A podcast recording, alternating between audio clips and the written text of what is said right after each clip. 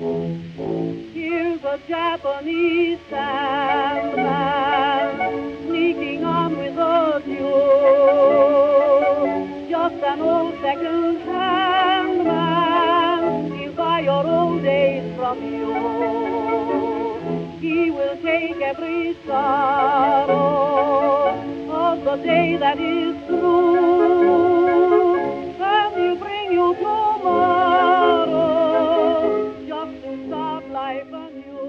Hello and welcome to the Good Friends of Jackson Elias, a regular podcast about Call of Cthulhu. Horror films. and horror gaming in general. I'm Paul Fricker. I'm Scott Dorward. And I'm Matt Sanderson. Well, it's been a busy week. We've had Concrete Cow, which we talked about in the last episode, Yeah, but now it's all finished.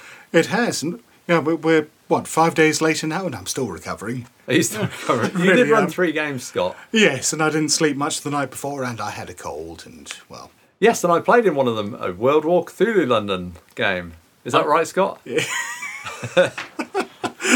Some combination of World War and Cthulhu. Yes, anyway, um, a 1940s World Yeah. War Cthulhu London game in the Blitz in London. That was very good. oh, cool. Yeah, Yeah, yes, yes. Had a bit of fun with that. Yeah. I got to play World War Cthulhu as well for once. What did you play, Matt? Um, I played the Cold War game set in Vietnam. Is that with Keeper Ant? Uh, Yes, yes. Yes. yes. In it Vietnam. took- Took me a while for my memory to get going there. Yeah, so in in the, sorry, in the Vietnam War. Yes. Oh, okay. Oh, that's quite an alternative setting. Yeah, that's why a popular favourite of uh, I think it's Giles Hill that writes a lot of uh, Vietnam scenarios that he turns up to Continuum with uh, every other year. Oh, right. Yeah, I say this this was definitely yeah lots of Apocalypse Now references. Yes, it's Oh, hard cool. to avoid them. Well, I believe Anthony's supposed to be running it for me online at some stage, so no spoilers, please. No, no, not at all. Managed to have the luck of the devil with the uh, with the raffle as well. Oh my god, did you ever? Yeah. Well, actually, Matt, Matt, I have to tell you, when you buy half the lottery tickets, that's not really considered luck. As far as I'm concerned, it is. Someone else didn't buy the other half. Well, they did, yes. Just I- you were lucky. Well, okay, you were lucky. Well, I think it's just impressive that he beat Nick Reynolds to the punch there. Yeah, only by one ticket because then I pulled out his next one. Yeah, there is a guy, uh, one of our friends, Nick Reynolds, who seems to buy a handful of tickets and they all come up. This time, I don't think he bought any, did he? Oh, yes, he did. Yeah. And Steve Ellis rubbed them. uh, rubbed his tickets on Nick for luck, and promptly And it won. Yeah. Yeah, oh, he He, won about won five every other prizes. prize. yeah. I think we, I think me and Tiff got the the one thing that I wanted. I mean, I spent forty odd quid's worth on tickets just to get a co- the co- signed copy of Doors to Darkness. Yes. Um, Pick, Tiff got a couple of all rolled up stuff, and then we just handed the tickets out to people around us, and then about five or six other people of them won from our yeah, tickets. you were kind enough to give me a strip of tickets, but I, you know, I had two strips then, but it, it was like just below, just above, just below, just above, but never quite on the on the money. But you know, that's never mind. that's normally There- my luck with the con- uh, with the conception raffle. To be fair, But there, there were a lot of prizes in that raffle. Yeah, yeah, we, we Really really, we were. really must must been- thank everyone who gave prizes there. And we we had prizes from Chaosium, Cubicle Seven, Pelgrane, all rolled up, Leisure Games, and and countless other people. I, mean, it was it, it was such a spread of prizes. I mean, there were was copies of amazing. Monster of the Week. There were copies of the latest Call of Cthulhu publications from Mike. Yeah, there was there, was the One Ring box set from uh, uh, from Cubicle Seven. Uh, there, there was the Pelgrane Chaos- vouchers. Yeah. There was a whole host of stuff. speaking of throwing money at projects, Yes, well, there's a Kickstarter that's just launched, uh, which we may or may not be able to talk about a bit more later in the show, depending on whether we get a chance to play the game uh, before Paul edits this and puts it out. Oh, I see. Gosh, that was convoluted. Right, I was thinking, how are we going to play it before the end of the show, Scott? This is so Through, ambitious. through the magic of editing, Paul. I get it now, I'll explain right. how editing works to you later. Okay, yeah, please do. I get it now. Okay, yeah. Well, we'll keep that magic inside. Um, but um, yes, so tell us. Do you want to give us a little précis of what the game's about? Yes, the game's called Lovecraft-esque, and it's put out by Joshua Fox and Becky Annison, who, uh, husband and wife team, uh, they go to a lot of British conventions, British game designers, and they publish under an imprint called Black Armada. The game itself, it's a story game, a collaborative sort of storytelling type RPG, uh, GM-less, where you are playing between you a Lovecraftian investigator who is going along to investigate a mystery that, in the scenarios you have, has no set solution. You have a premise, you have a write up of the uh, the investigator, and you have a bunch of clues, and it's up to you to sort of play through the investigation and see you know, what horrible truths it, it takes you to. So no GM and just one uh, player character. Exactly. Does use dice though, right? I can't remember. Oh. Just say you'll have to Do you- pledge and see. We have to we have to draw the line somewhere, Dorward. No dice, no game. I no, it, no, it uses custom cards. That is true because I remember Yeah, it that one does. of the. no, I um, still that. Yes. No, I'm, I'm kidding. It's um, I'm sure cards are fine. I've got no problem with cards. I, like, No, I haven't either. Really. I was going to say Heaven and Earth Seconded uses cards. Yeah. Well, I, I was lucky enough that um, our friend uh, Pookie put up for um, a pledge, and it notified me that he'd backed the project. So this was maybe minutes after it went live. I was the I think seventh backer. Nice. Yeah, managed to get the first of the um, one, the second, well, equal top tier rewards. One of three um, goat bound, uh, goats, goat leather bound books. They're not bound in a whole goat. Well, I don't know. It depends on how much they want to pay. But uh, yeah, as as we record, the project is actually fully funded now and is creeping up on the first stretch goal.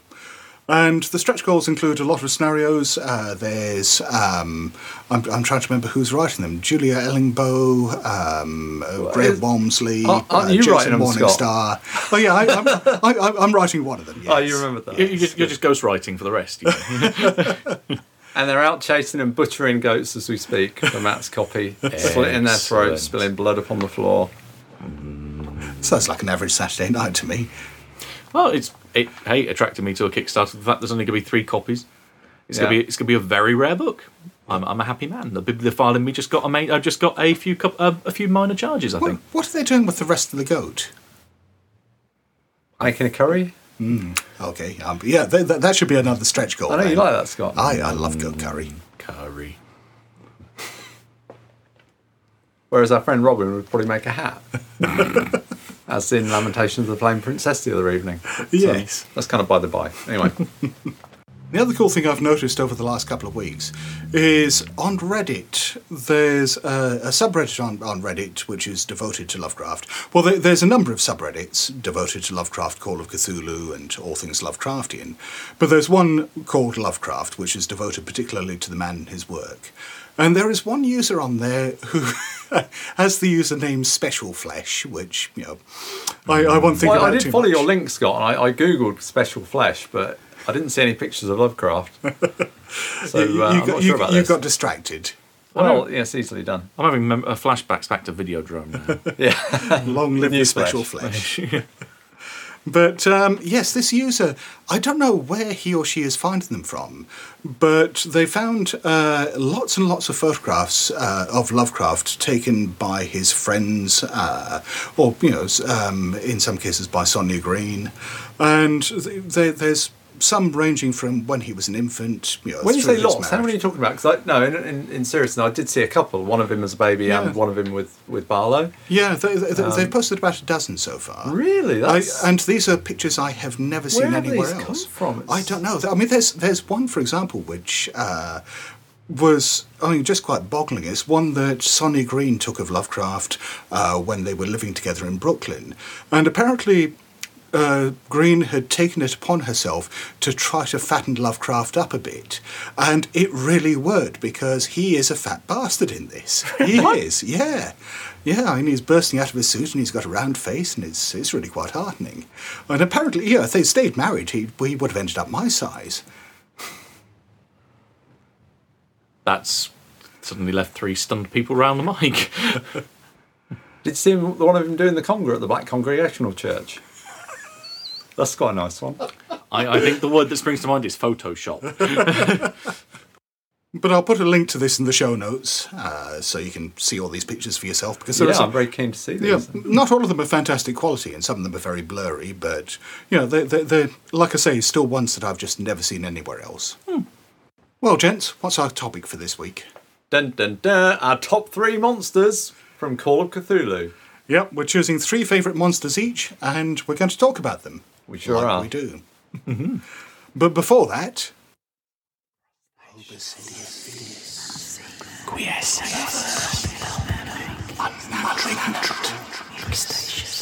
And now, the Lovecraftian word of the week.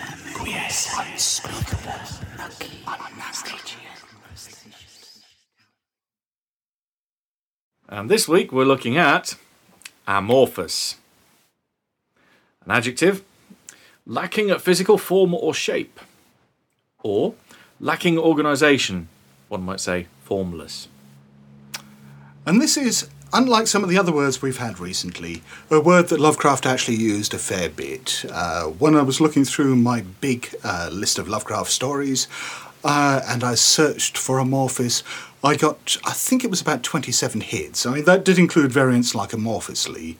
But you know, compared to you know things like tome and non-Euclidean, which we've looked at recently, that is a fairly heavily used word. Yeah, sure is. Yeah, I do associate it with Lovecraft. but Perhaps not as much as I do non-Euclidean, but I guess yeah, I don't know why, but um, amorphous is perhaps a more common word.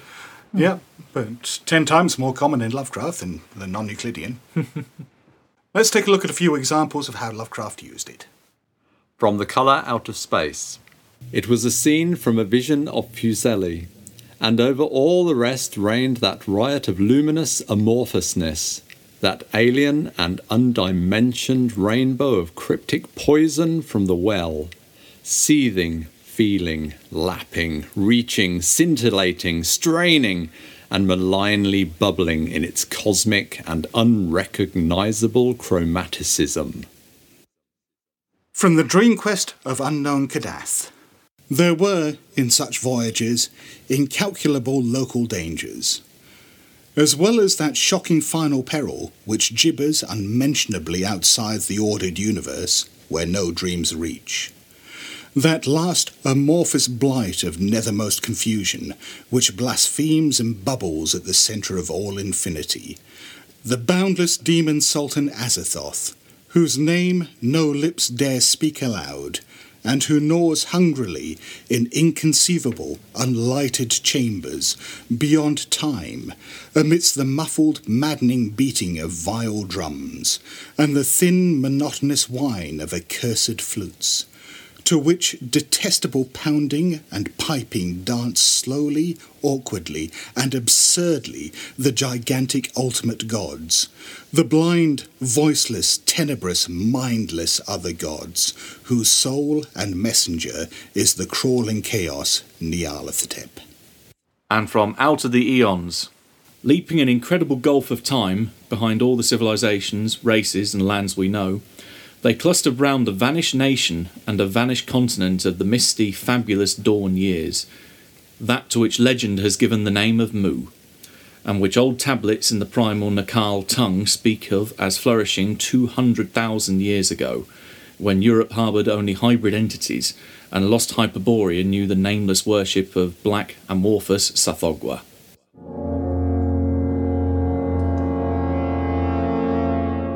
Let's kick off our main theme for tonight, and it's our top three monsters. We're going to go round and start with number three each. We're going to say a little bit about them, and then we're going to build up to the number one slot. But before we jump into that, what is it that makes for an interesting monster in Call of Cthulhu? I mean, one of the things that really appeals to me about the monsters in Call of Cthulhu is that, with, with rare exceptions, they tend to be intelligent, driven, alien creatures with their own agendas, which are quite often completely unknowable to mankind. But you know, this isn't just a game where you have mindless beasts to be fought and overcome. This is a game with intelligent uh, actors who are, you know, quite often in direct opposition to the PCs or who have plans that the PCs need to overcome. That's by no means unique to Call of Cthulhu, though. I mean, you know, the, we've been having articles, you know, even in the early White Dwarfs in the early 80s, I can remember about, you know, monsters have feelings too and so on, and, and sort of discussing the motivations of, of various monsters that are, the, you know, the more intelligent ones. Um, you know, there were plenty of intelligent monsters even in basic D&D. But I think what sets Call of Cthulhu apart is that these intelligences and these motivations are li- generally ineffable. That can make them quite difficult to play as a keeper, I think, because you kind of think, well, what would they do now? I don't know, because they're unknowable. Oddly enough, my brain isn't built to comprehend that question. Yeah. Ah, mine is. Well, you're uniquely, uh, you know, positioned to, to do this, Scott. Obviously. No, he's just a Mi-Go riding in there then. Ah, that would explain a lot. What else makes a Lovecraftian monster then, as opposed to opposed to a DD monster or any other style of monsters. Is there something? I mean, i i are the monsters uniquely different? Well, I think not all of the monsters, but some of them are just simple affronts to our notions of reality, to our notions of nature and what is proper in the world. They are things that should not be. The, the word I was going to say, because we've discussed this topic before, was the mythos as corruption, would be a corruption of another form. A bit like a servant of Glaaki starts off as a person, but then becomes something very not a person. So it's you can see where that boundary has been blurred into something frankly horrible. Yeah, and that's interesting. I, Lovecraft did use a number of non- monsters, and we'll look at a few of them as we go on, which do sort of straddle the line between humanity and alien. Just to explain, we've limited ourselves to creatures from Call of Cthulhu, and we've excluded anything that could be classified as a god. And I'd just like to take a moment to extend thanks to Daniel for posting to the Blasphemous Tomes website and suggesting tonight's topic.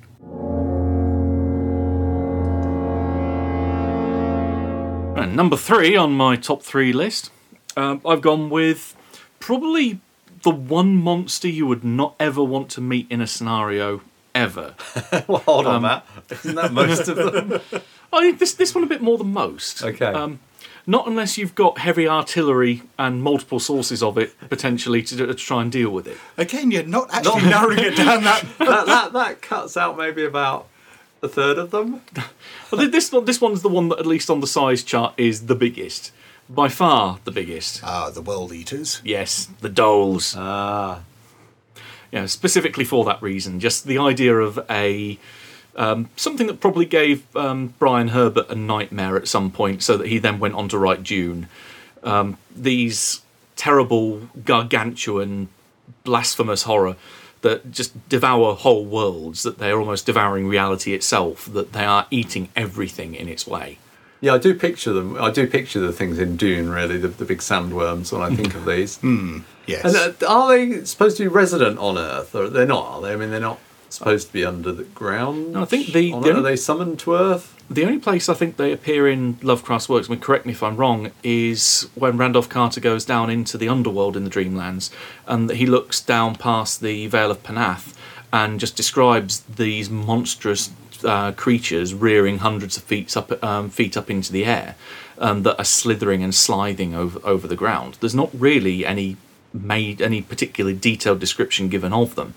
Um, a lot of the detail is provided in the um, in the Call of Cthulhu rulebook, but they're mostly seen as denizens of the Dreamlands. That's Yeah. something that we'll, we'll come back to several times, I think, during the course of this discussion. That a lot of the monsters in Call of Cthulhu come from pretty scant descriptions in the original text. And I think our, our uh, understanding of what those monsters are has been concreted by the uh, by the, the Call of Cthulhu role playing game book. Uh, but when you go back to the source, they're quite kind of nebulous things. Well, in some cases, they're just names. Just names, yeah, indeed. Yeah, and even this one, there's a confusion over um, over the actual spelling, Yeah. whether it be Bhole with a B or Dhole with a D. Have you used it or been in a game where it's featured? Well, I know it's appeared in one campaign. Admittedly, I've not um, I've not played said campaign, but I've I've looked through the book, and I think there's there's a potential at least one can be summoned rather than it does actually turn up and start devouring parts of Earth in the If they, waking if they world. turn up, you're kind of in trouble, really. yeah, just just a little bit. And I have um, I have put them in a game I've run. Yes. Yeah, yeah. I've had characters looking down a, a kind of like a, a, a, a mystical gate and seeing something coming, and they can see it, and then they kind of get a sense of scale, and they re- they they thought it was something small coming through, but then they get a sense of scale and realize actually no, it is really really massive. It's just a very long way away. It's that whole um, the Doctor trying to explain to Leela how can the big uh, the big box fit inside the small box when he talks about transcendental engineering to how the TARDIS works. Whereas my mind went straight to Father Ted. Yes. this is the difference between us, Dawn. Small, far away. yeah. yep, that's my number three on my list. My choice for number three is a category of creature or a range of creatures that don't even have names. They come from a Lovecraft story, From Beyond, and they are the creatures from higher dimensions that are unveiled or made visible to people through the use of the Tillinghast resonator. These things that float and slither through the air like deep sea creatures. These strange amorphous, perhaps? Just oh, oh, yeah. nice. They- the, these strange amorphous masses, or these, these worm like things, which just swim around us constantly, but of which we are completely oblivious. But of course, once we are in a state of mind whereby we can perceive them, they can perceive us, and they are very hungry. And I love these things for a variety of reasons. One is that they're just pretty damn weird. I, I love looking at pictures of deep sea creatures. You know, there are a lot of strange things down there under the ocean. And Lovecraft, you know, obviously with his fear of the sea and, and interest in the, the frisson that gave him, must have taken some inspiration from that because he makes the direct parallel in the story. So just the idea that these weird things are around us, floating not just through the air but in and out of us the whole hmm. time, is is really quite creepy. But then the idea that we can be put into a state of consciousness whereby we are suddenly prey is yeah really quite frightening. But from a game design perspective, one of the things that I like about them is how little they've been explored in uh, Call of Cthulhu. Yeah, I think the concept of the Tillinghast resonator has been used in a few scenarios, but not that much has been made of those creatures. No, I, I, I've certainly written a scenario that does revolve around them, but um, I, I'm, I'm not familiar with too many other uses of. So did you use a gate then for them to come through and kind of grab people, or it was kind Sort of. I kind u- I break used- in reality? I used a variant of it. I didn't use a Tillinghast resonator per se. I think from my from my research into a few scenarios, I can't remember the life for the life of me the name of it, but there is a creature that, if it isn't one of them, it's certainly inspired by them, um, called the Desh. Oh, okay. Um, that they they erupt through people's heads. Um, that it's when again when they perceive certain things, and that they don't exist too long on the other side of the barrier. But again, they're almost like these fish that fly through the air and, and Oh, so nice. Do you ever get those bits floating on your eye? yes. And do you get that, Matt? On. I have no idea what you're talking about. Sometimes about. when you're just looking straight ahead, you get like a little bit sort of floating across the. I think it's Yeah. the surface of your eye. oh or yeah, yeah. inside Now, your now I know what you mean. Yeah. Yeah. I kind of picture them a little bit like those. You can kind of see it, but then, but then when you move your eye to look, it moves. Yep. Yes. and it's kind of transparent or translucent, and you know I can, ima- can imagine what people would have made of those. You know, a, a few hundred years ago. I mean, they would have, they would have just would they not have thought it was something easily you know could easily put some sort of mystical understanding on that. Hmm.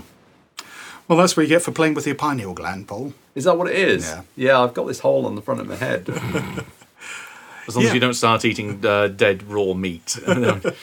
Well, I mean, we have sort of touched upon tangentially the From Beyond film there, and that did bring in an interesting variant of them, which is that very intelligent one. I mean, most of them seem to be, you know, really animals, but there was this intelligent one which ended up fusing with Dr. Pretorius in that, and, and creating this sort of Shoggoth-like hybrid, which I thought was rather lovely.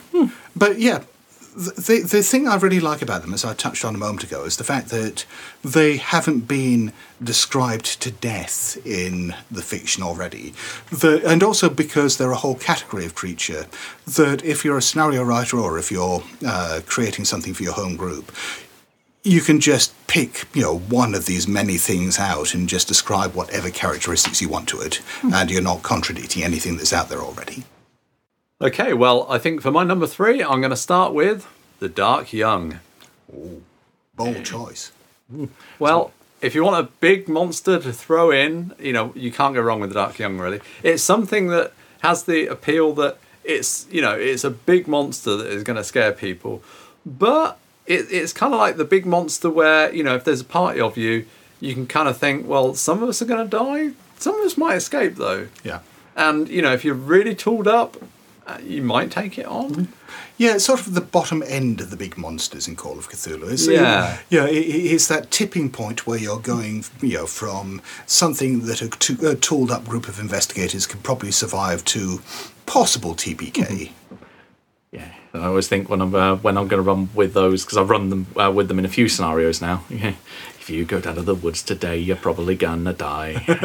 And it's like, it's got hooves. Yeah. and tentacles, And it bellows. and it's like a giant ent. And, and lots of mouths, and it And drips slime. Uh, I mean, Yeah. it's win-win, and you know, it's not so. It's not like a Dhole that I can't really conceive there's going to be them on the planet. I can conceive there would be dark young hiding in, you know, even in the woods in, you know, in Wales or something. It could be a dark young, especially after Matt's been on holiday there. Um, you know, because uh, in in in the, uh, one of the campaigns that I ran.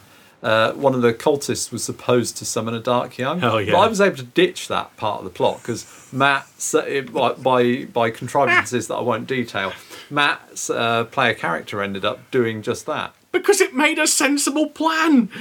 who needs cultists when you have Matt? Y- y- Well, you know, it's uh, yeah, it's marvelous. It was almost effective if we didn't have another investigator who'd gone wandering off. But, um, And but, uh, um, if you can summon one of those things and control it, and it stomps around and, and does your bidding, then you know that's marvelous. And as I recall, some of the other player characters got a truck or something and crashed into They- it. they and rammed it. Did quite a lot of damage to it. So it's not invulnerable. It's got quite a few attacks per round.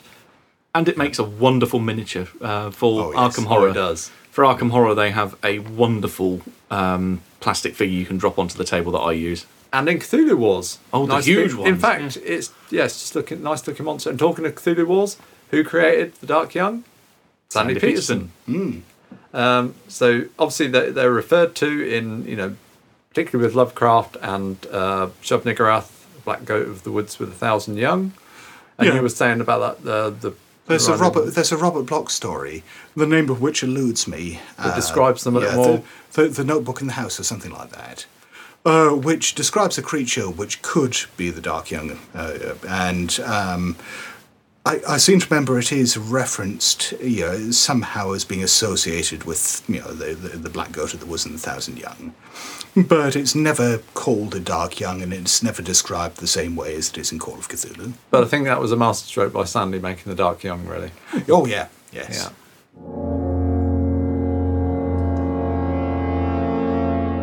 And moving on to number two.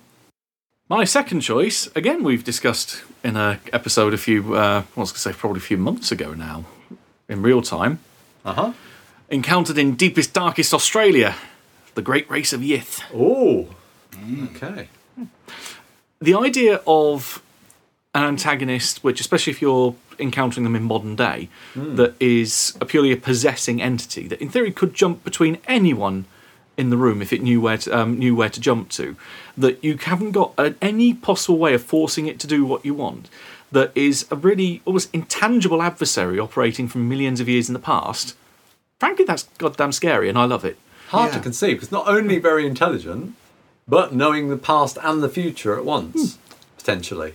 And one of the things that I find really disturbing about the Great Race is they're not necessarily malevolent, but they are willing to commit genocide just out of sheer expedience. Hmm.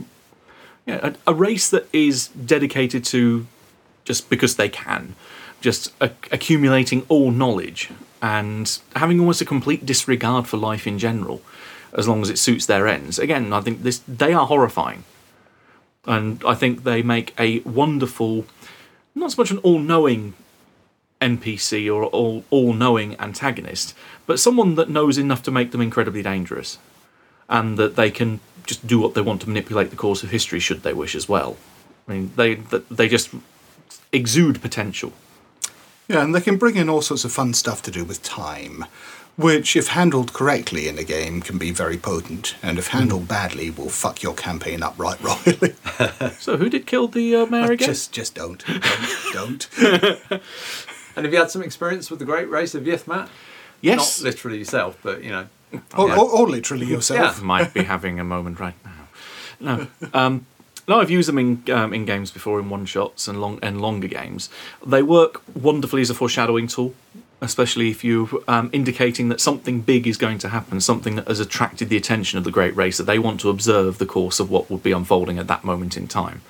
Again, it's just what was it? Dialing up the omin. I was going to say ominicity tone Okay. Yeah, if, if that wasn't a word, it is. now. Because I don't see them being used a great deal, you know, generally. They're not a They're in a couple of published scenarios. Yeah, they're in yeah. a few, but yes, I mean they're not one of the most heavily used Yeah, uh, yeah. creatures. I think one of the reasons why they aren't necessarily used as much in Call of Cthulhu as some others is they're a creature that the player characters are very rarely going to encounter physically. Yeah, and also as you said, they're not they're not tangibly kind of malevolent necessarily. They're they're, they're a bit more unknowable. Their plans their plans are hard to kind of get your get your hands on. Really, they're hard to, to get your mind around exactly what they're trying to do. Kind of al- almost more so than most other things. Yeah, uh, as Matt said, a lot of it comes down to the acquisition of knowledge, and and secondarily, well, actually, probably primarily survival. You know, the fact that they are willing to wipe out entire races to ensure their own survival makes them pretty terrifying. Well, that that and the fact that they've got the means to do so. And more on them a couple of episodes back when we talked about what's the? The Shadow Out of Time. Yes, appropriately, if you want to learn more about them, go back in time a few episodes. Know if I thought an appropriate choice. well, for my second choice, I choose the Shoggoth. Because he's nice, cute, and fluffy. Yes. And Now, cuddly. I, I, I like Shoggoths because they are one of the most purely monstrous of Lovecraft's creations. They are amorphous masses of black jelly that can exude eyes and mouths and tentacles and claws as they need. and you got Amorphous in again. I did. Yeah, you're not getting points for this. Scott, you. But they are they're huge. Know, they they. Um, I described one I remember in a scenario ages ago uh, to a player character who made the mistake of trying to stand one down as being like a freight train just bearing down on him. Yeah, I think well, I think that's how Lovecraft describes it in the Mountains of Madness. Is like a, That, that tube must have been train. where I stole it from. I then. believe so. Yeah, a subway train. I I- think. Yeah. Yes, yes, yeah. Yeah. I, I, I only steal from the best. Well, yes. And again, um, one of the interesting things about them is they are intelligent. Uh, in At the Mountains of Madness, the elder things created them as a slave race, but they developed intelligence over time, uh, or became more intelligent over time, and ended up developing enough will to actually uh, rebel, and ended up destroying their master's civilization. Uh, you know, this was millions of years ago, and you know these things are, are functionally immortal, and there are still some of them around. They like to reside on the bottom of the ocean and such. And they've they've made friends with a lot of other mythos races, haven't they? Yeah, I, they turn up again in a few other Lovecraft stories. I, the thing on the doorstep makes that reference to the pit of the Shoggoths. You know, um, the Shadow of Innsmouth talks about uh, Zadok Allen talks about. You know, have you ever heard of a Shoggoth? Did you ever see a sugar? Ah, yes. But he just kind of says it and like you know. and then never follows up on yeah. it. no, go away. Oh, that should be a thankfully no. Yeah. I like the idea that over time they've sort of evolved and adapted because sometime later you end up with um, the version of the Shoggoth that you encounter in, in Michael Shea's story, Fat Face, which is a Shoggoth that has learned to adapt and take uh, a human guise. And this was lifted pretty much wholesale from Mr. Shiny in At Your Door. Uh, which you know, is now enshrined in the rules as what a Shoggoth Lord, isn't it? That's it. Yeah. Yeah, which is a slightly smaller Shoggoth, well, actually much smaller Shoggoth, that is in control enough of its shape shifting ability to you know, actually pass for human. Um, I mean, it's it's not a desperately good uh, disguise, and and you know, if you're looking for it, you will see through it. But but I like, yeah, this this mimicking ability of it. I mean, there's one scenario that I think Kiri Birch wrote, which uses this to great effect. Oh yeah. Oh, does, yeah. this, does this involve a pool? Yes. Oh, I remember that one. yeah. Yeah, yeah. When when that comes up, but it's, it it it wasn't so much the pool. It was you know when you encounter it in its first guise, you have no idea that that's what it is. Yeah. When you encounter yeah these these human shapes, they're just very creepy, very wrong, and you don't realise until late in the scenario just how creepy and wrong they are. I remember having a lot of fun playing that. But yeah, they stri- Shoggoths strike me as being very, very um, adaptable things, not just as monsters, but adaptable things in the way you can use them in scenarios. Uh, you know, the fact that they are shapeshifters, the fact that they're intelligent, the fact that they're protoplasmic, means that you know you can use bits of them to do you know various things in a scenario. I I, I wrote some stuff recently for a publication which I won't mention here for spoilers, which basically you know involves lots of bits of Shoggoth getting scattered over a large area and doing various horrible things as a result as it tries to reassemble itself. Very horrible. Moving on to my number two slot, and I'm going for the Mi-Go. A classic. a classic from the Whisper in Darkness. Half fungus, half insect. I mean, that's a great combination, isn't it? That's one of the things I remember from my early days of reading Lovecraft, the weird combinations of, of, of stuff that he'd put together. Yeah, it's not quite as weird as the description of the Byakhee, which is What's yeah. that? Oh god, what Weird. is it? Uh, part vulture, part mole, part decaying human corpse. Part mole. Yeah. That is very specific. It is. Um, so, um, I mean, the, the description in the, the Whisper in Darkness is fantastic, especially you know, when he finds the, the kind of decayed parts of one that's been washed down in the floods at the side of a river, which is portrayed very well in the um, HPLHS's film, um, The Whisper in Darkness. There's a lovely scene in that when they kind of go down and there's this kind of strange creature. I mean, they're about kind of human size, um, but they're kind of insectoid, they can fly. Blowing Um, heads. Yeah. Um, and they can communicate with a kind of buzzing language. They can speak straight into your head, which is really cool. Uh, and they seem to want to work with humanity. I mean, not in a benevolent way, but they want to kind Yeah. of take on human servants. They, they, they want to work with us the way that you know we perhaps work with you know dogs. You know, they, We look after dogs pretty well in general, though. Yeah, it depends where in the world. Yeah. you are. I, I always got almost like a colonial vibe with them. That they seem very Oh, much like a, yeah. um, but the British Empire wandering into That's- somewhere in Africa, and That, that's a um, good uh, good parallel. Yeah, that so they want to come in, take all your natural resources, and then bugger back off again, and don't give a care about the shit they leave behind. Yeah, yeah, and we'll kind of take one or two of the locals and take them under our wing and kind of make use of them to, to uh, you know, to, to, to get the locals. Put their know. brain in a box. Yeah, exactly. Brain canister. yeah, that is one of Lovecraft's creepiest inventions. That's bloody marvelous, isn't it? Yeah. I don't know if it was the first use of the, the brain in the jar motif, but it must have at very least been one of the very earliest. Well, we see it in the films of Frankenstein. To my recollection, it doesn't appear in the book. And even, Um, and even works its way into Doctor Who as well. Oh yeah, brain of Yeah. Morbius. Indeed, yeah. that's so chuffed that Someone got else, someone a else got the Doctor Who reference. Yeah. One of the things that the Mi-Go can be particularly used uh, for in scenarios is their technology. Um, so, I mean, in the book, uh, we have references to Mi-Go web armor, um, various, you know, Mi-Go technology. Also, they're mining the earth. So, you know, they're, they're digging things up, probably lending people technology and so on to, you know, to, to further their further their goals. So, you know, there's all sorts of things which you can, and, and I've done this, written one or two scenarios where what's going on is kind of backed by the Mi-Go, and they might turn up at the end, but not necessarily. Hmm. But they're, they're kind of the moving force behind it, and they've enabled the, the horrors to take place. But they're also just really good alien mad scientists that you can put into things. Hmm. So if you want a mad science explanation for some weirdness that you're throwing into a scenario, well, you know, a- Amigo did it. Yeah. Insert insert Mi-Go for wizard here. I'm not saying it was Mi-Go, but it was But Mi-Go. I like as well that um, Delta Green have expanded on them um, a fair bit. So you've got the whole flying saucer grey. Um, Yeah, motif yeah. you can bring in for them if you're looking for modern day angle. The good friends of Jackson Elias now have a Patreon page. Think of it as an electronic donation box to help with the running costs of the show. The podcast will remain free and donations are entirely voluntary. Follow the Patreon link on blasphemoustomes.com. Thanks for listening.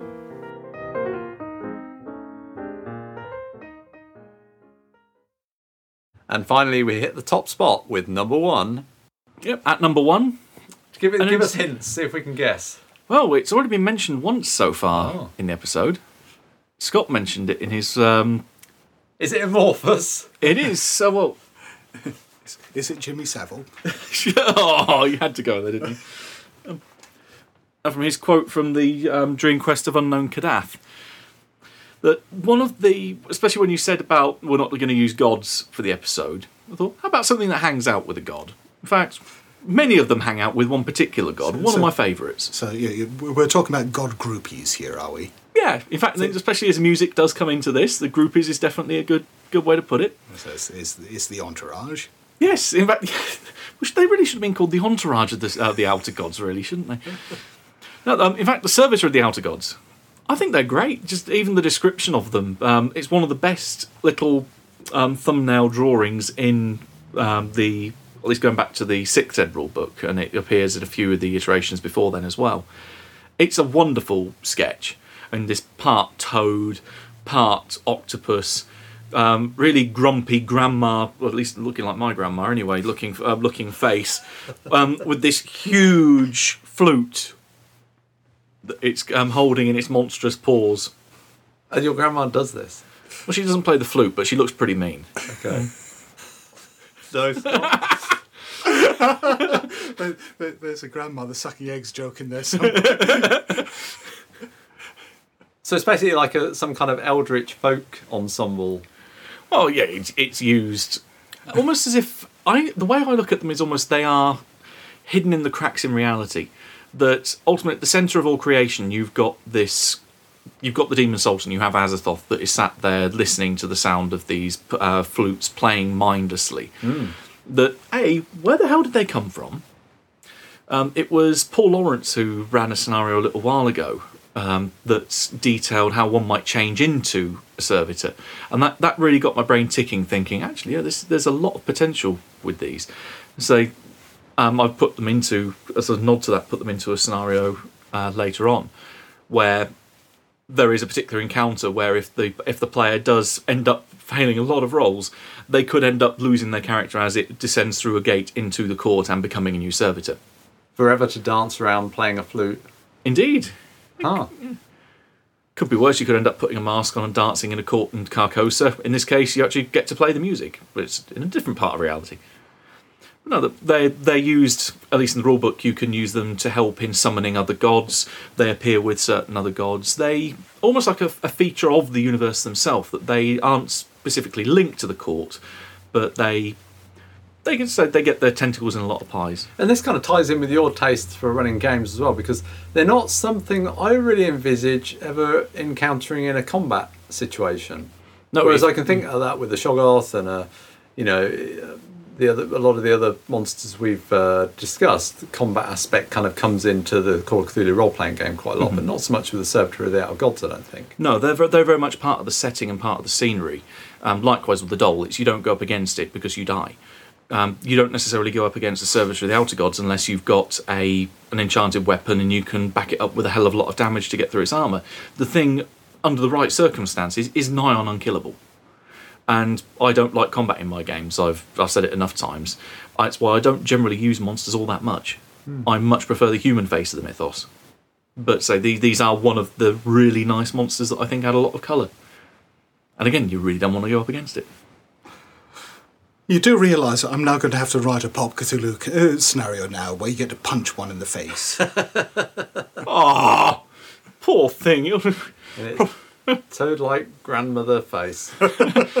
probably just uh, look at you in horror as it realises, hang on a minute, you hurt me, and then scamper off playing its flute. in a minor key.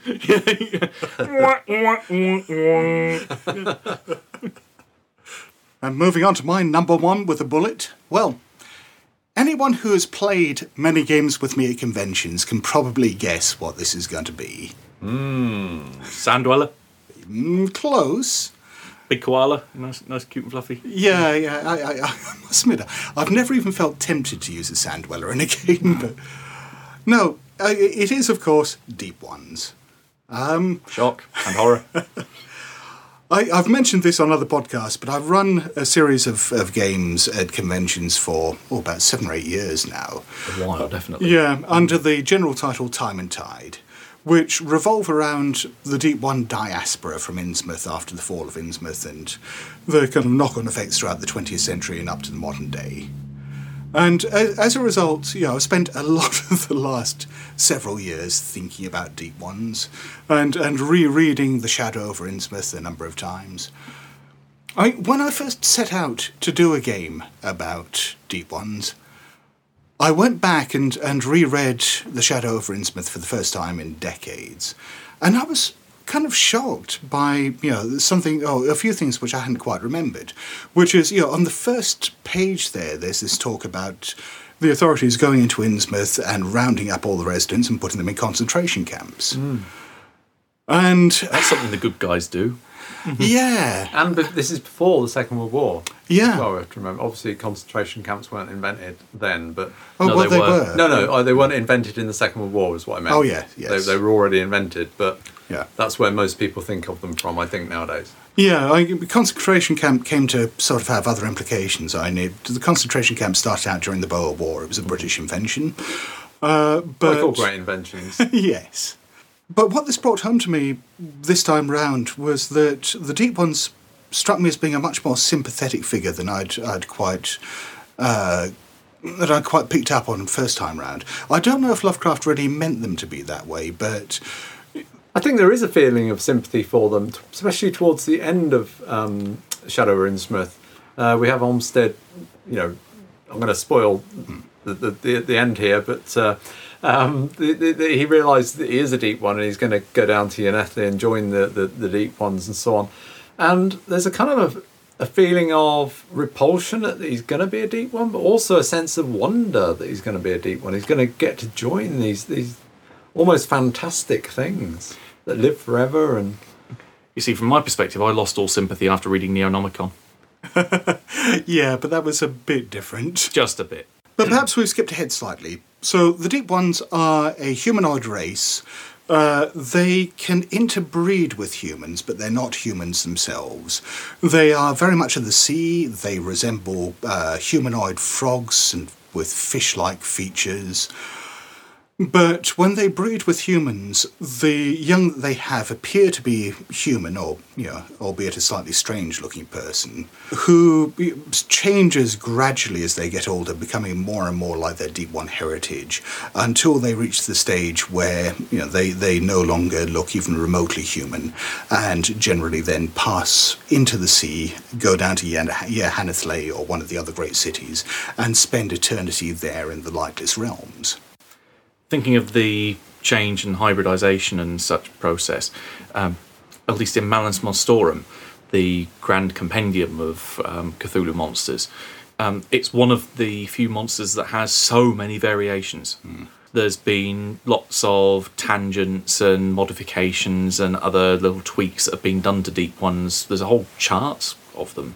Some of the, some of which are your regular deep ones that look, say, as you described, frogs, uh, fish, down to ones that have tentacles and almost one eye that almost resemble the um, H.G. Wells description of a Martian.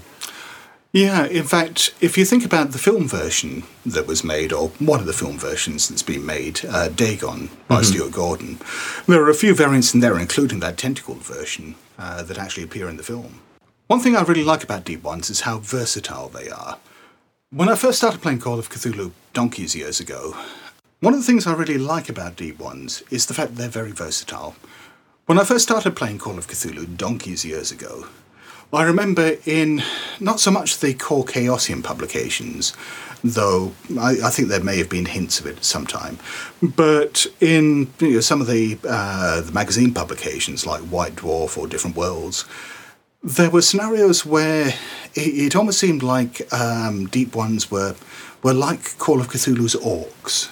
At the same time, know, they they're intelligent creatures. You know, they they can move amongst humanity. So you've, and they can also do magic. So you know, if you think about um, the thing on the doorstep, for example, Asenath Waite is a deep one hybrid in that. So you know, that's a very different take, a different way you can use a deep one. Um, and there's the whole, you know, the, the, going into what probably inspired Lovecraft more than anything else in this, which is his fear of race mixing. There is this whole sort of invasive species aspect to them, almost the fact that they are. You know, th- there's the danger that they will outbreed humanity somehow, hmm. which sort of plays into those very deep racist fears. Their shadow will spread over the land. Yeah. Although in the story, I mean, they don't really appear to be. I mean, they they, they certainly are interbreeding with humans, They don't seem to be trying to take over humanity. Well, I don't get that no- sense from the story. Not overall, but there's the whole thing about how they've taken over Innsmouth. Oh yeah, yeah, most certainly. Yeah, yeah. It, it started Yeah. out with you know a few of them being brought back from the South Sea Islands interbreeding with the people of Innsmouth. But they seem quite uh, insular. They don't seem to be trying to, to reach out to other communities. They seem to be uh, quite inward looking. No, apart from the fact that you know there are ones that have scattered around, like Asenath Waite, like Robert Olmstead, and so on. Hmm. So you know, if you're looking at this particular interpretation, you could almost see those as being potential almost vectors going hmm. out and and spreading the seed elsewhere. Hmm. But yeah, as I just touched upon there, I mean, they do seem to be almost the summation of Lovecraft's fears, don't they? That they, you know, they play into his fear of the sea. They play into his fear of what's lurking in your bloodline, which seems to come up in a lot of his stories, and, and and also very much into his racism. Maybe that's why it's one of his best stories. Yeah. It, it pulls together all those um, things that he felt so strongly about. There's also an element of progression there as well. Looks like you start being human, you then start to change, you become a deep one, and potentially you're immortal. Um, but also, then you have two of the bigger named lesser creature, um, creatures in the mythos, Dagon and Hydra. Yes. The fact that they can rise above the rest of the race and become effectively high priest to a great old one themselves. On to my number one. I'm going for another um, one that the humans can change into. It's the ghoul.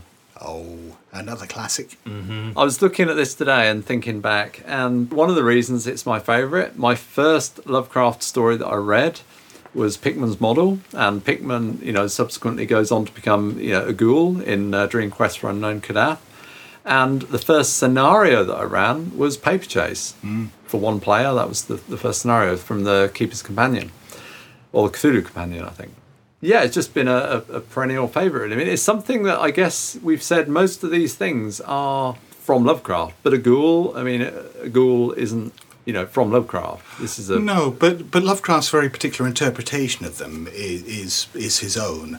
I, I suppose they're different in that they draw upon a lot of other uh, mythology. They're perhaps the most derivative of Lovecraft's creatures. I mean, right down to the name. Yeah, they, I mean, they are very much a traditional monster in that sense. Yes. I mean, we see ghouls, you know, in White Wolf vampire games, and we see them in D and D games. You see, you see the word ghoul; they're they're a slightly different thing. They are a different manifestation of what a ghoul is, but you know, the term ghoul is a more common one. I was going to say, definitely in the White Wolf sense, pretty much the only similarity between Lovecraft's ghoul and the vampire ghoul is that it's the name.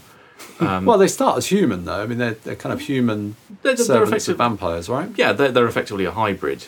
Um, they're kind of half living, half dead in that respect. Whereas there's not really so much of the burrowing into the dreamlands or the monstrous No, no, aspect sure, of them. sure. They, they still look human, whereas a ghoul in, at least as I envision ghouls in Lovecraft, are very the whole um, canine aspect. And, and, and also, I don't think every ghoul in Lovecraft starts out as human. Because there's that whole thing about, for example, ghoul changelings. So, you know, ghouls will take one of their own babies and swap it out for a human child, raise the human child as their own, and and leave this this ghoul baby in you know, in with the human family, and leave leave them to raise it. And where do we see that, Scott? Uh, that's mentioned in Pickman's model. I need to read that again. Then I've forgotten about that. What you were saying about them being canine, I remember playing um, in uh, Matt Knott's games uh, many years back, uh, and uh, there was this human that appeared entirely human, and then I think we attacked them. They became kind of monstrous, and he described them as very canine and dog-like. And at that point, I hadn't really figured that it was a ghoul because they get, I think, three attacks per round. They it, it- the thing moved incredibly quickly and just seemed almost invulnerable. I mean, it was it was quite a terrifying thing when it kind of manifested. That was a great game, and a you know one that was uh, very much based on ghouls. And I think Matt Knott would probably go for ghouls as well as one of his favourites. Oh. He's used those quite a lot. Well, what's his handle on Yog Sothoth? There was like Pickman 1 or oh, something. Oh yes. So- I, and yeah, as you touched on there, I, ghouls are absolutely terrifying in Call of Cthulhu because physically on the same kind of scale as humans, but they're difficult to hurt. They attack fast. They've got claws. They've got teeth. They rip your throats out. yeah, and then eat you afterwards. Mm. Evil, and they can they can burrow down into the ground. I know Matt in, in some of my games you you've you've like summoned them and they just kind of burrow up in the garden and uh, you know they and it's great because you can kind of have them make deals with you um, and you know the payment they want is maybe like a fresh human corpse. Today it starts with a summoning. Tomorrow it ends up with being ghoul. And yeah, they're intelligent. They're not even necessarily that evil. I mean, they're they're driven by hunger. They're driven by the desire to eat human flesh. But very But- much uh, it seems to be strict, restricted to dead human flesh. Yes. Obviously, you know, They can, they can make it dead, and it's then not that it's just difficult to make a live one into a dead one. Yeah, and they um, let it ripen a bit. yeah. But but yeah, I've seen them used as almost allies in a few Call of Cthulhu scenarios. That uh, not so much you know as the good guys as the lesser of two evils. That you know they- they're a force that you know perhaps you can form that temporary alliance with against the thing that's really threatening you. Yeah. and then worry about them eating you afterwards. Especially if you've got a shared enemy. Yeah, yeah. Yeah, they, they are very much almost a carrion feeders. They're not there with their own, at least when I've seen them used in certain instances, they don't have their own malevolent agenda. They just so happen to again be a bit like set dressing and an aspect of the scenery that you can utilise. But again, yeah, one of the things that makes them dangerous is the fact that they're tribal. So you very rarely encounter just one or 2 You know, mm-hmm. they have a support network, and also, you know, being intelligent, magical creatures. You know, they, you, as you say, they can go through into the dreamlands. They can also do magic. Mm-hmm. Yeah, I think that, that entry to the Dreamland shouldn't be overlooked that you made reference to, Matt. I mean, the fact that they can tunnel to the Dreamlands, this is something that's picked up in, on in uh, one of the Delta Green books, uh, one of their fiction books. If memory serves me right, one of the uh, one of the Delta Green agents reads the Cultes des Goules and starts to transform into a ghoul herself, and she takes on the ability that she can consume human brains and take on their memories, and also, you know, frenzy and turn into a ghoul. Uh, I think she's kind of maybe got like consumed likeness. Not sure, or, or maybe she's not. st- Still looks fairly human. Especially again going back to the the underworld um, and the and the Vale of Pnath, the same place where near where the Dholes are. Just the idea of this huge sea of bones that these creatures are scampering over and picking the uh, the last scraps of flesh off for eternity is quite quite horrific, really. And they, you know, they give Randolph Carter a hand. Yeah. They, they, you know, they help him out in uh, Dream Quest. Yeah. Yes, yeah, they're, they're not necessarily evil. One of the best portrayals of ghouls I've seen actually comes from fiction. And that's from a, a collection of dark fantasy stories by Brian McNaughton called The Throne of Bones. It's not a classic Lovecraftian setting. I mean, in ter- it probably has more in common with, in in terms of style, with maybe kind of a mixture of um, uh, Jack Vance and uh, Clark Ashton Smith. It's every story is about ghouls and the interactions between ghouls and, and human society, and people turning into ghouls and ghouls taking on human guise and so on. And some of the stories are uh, you know blackly humorous, some of them are deadly serious, and dear God, they're all good. And are they explicitly kind of Lovecraftian, or Yes. yeah, that's quite clear. All Yeah. right. Oh, okay. Oh, you, you you sold me when you kind of riffed on the um, Zothique end of the world, um, last continent style there when you mentioned Vance and Clark Ashton Smith. So I'm sold. Yeah, I mean it's i- i- it's not explicitly that kind of setting, but it is. Yeah, I mean it's a very kind of classic fantasy setting, Dark fantasy, by the dark sound of it. fantasy. Oh yeah, absolutely. Well, that's our top threes. Uh, if you've got a favourite, then if you want to let us know what that is, we'd be interested to hear. Or alternatively, just summon one up and leave it below, beneath one of our beds, and and we'll have a chat with it. Preferably one of the ones I've summoned. If it's if it's the Dhole, please give me some advance warning. I don't think your bed's that big, Matt. Yeah, it'd have to be a hell of a big bed, like a sea bed. I think one of the common themes I notice, um, well, among all of us really, particularly the ones I chose, I think, is that they uh, I like ones that have a, a human face as well, almost, or, or interact with humans more so, perhaps. Yeah, they're, they're just easier to integrate into a game. You know, you can introduce them quite early on, subtly. Yeah, they're, they're not just things to be killed. Yeah, they're, Yeah. They, they're things to interact with, as you say. They're, they're perhaps antagonists, they're perhaps foils, but they, they make things complicated and interesting rather than just violent. And I think that's partly why we see quite a lot of, you know, Deep One scenarios, see a lot of Mi-Go scenarios, and so on. Whereas I just go for the other end of the scale, where if you meet it, you probably won't kill it. Well, that about wraps it up for tonight. So it's goodbye from me. Cheerio from me. And farewell from me.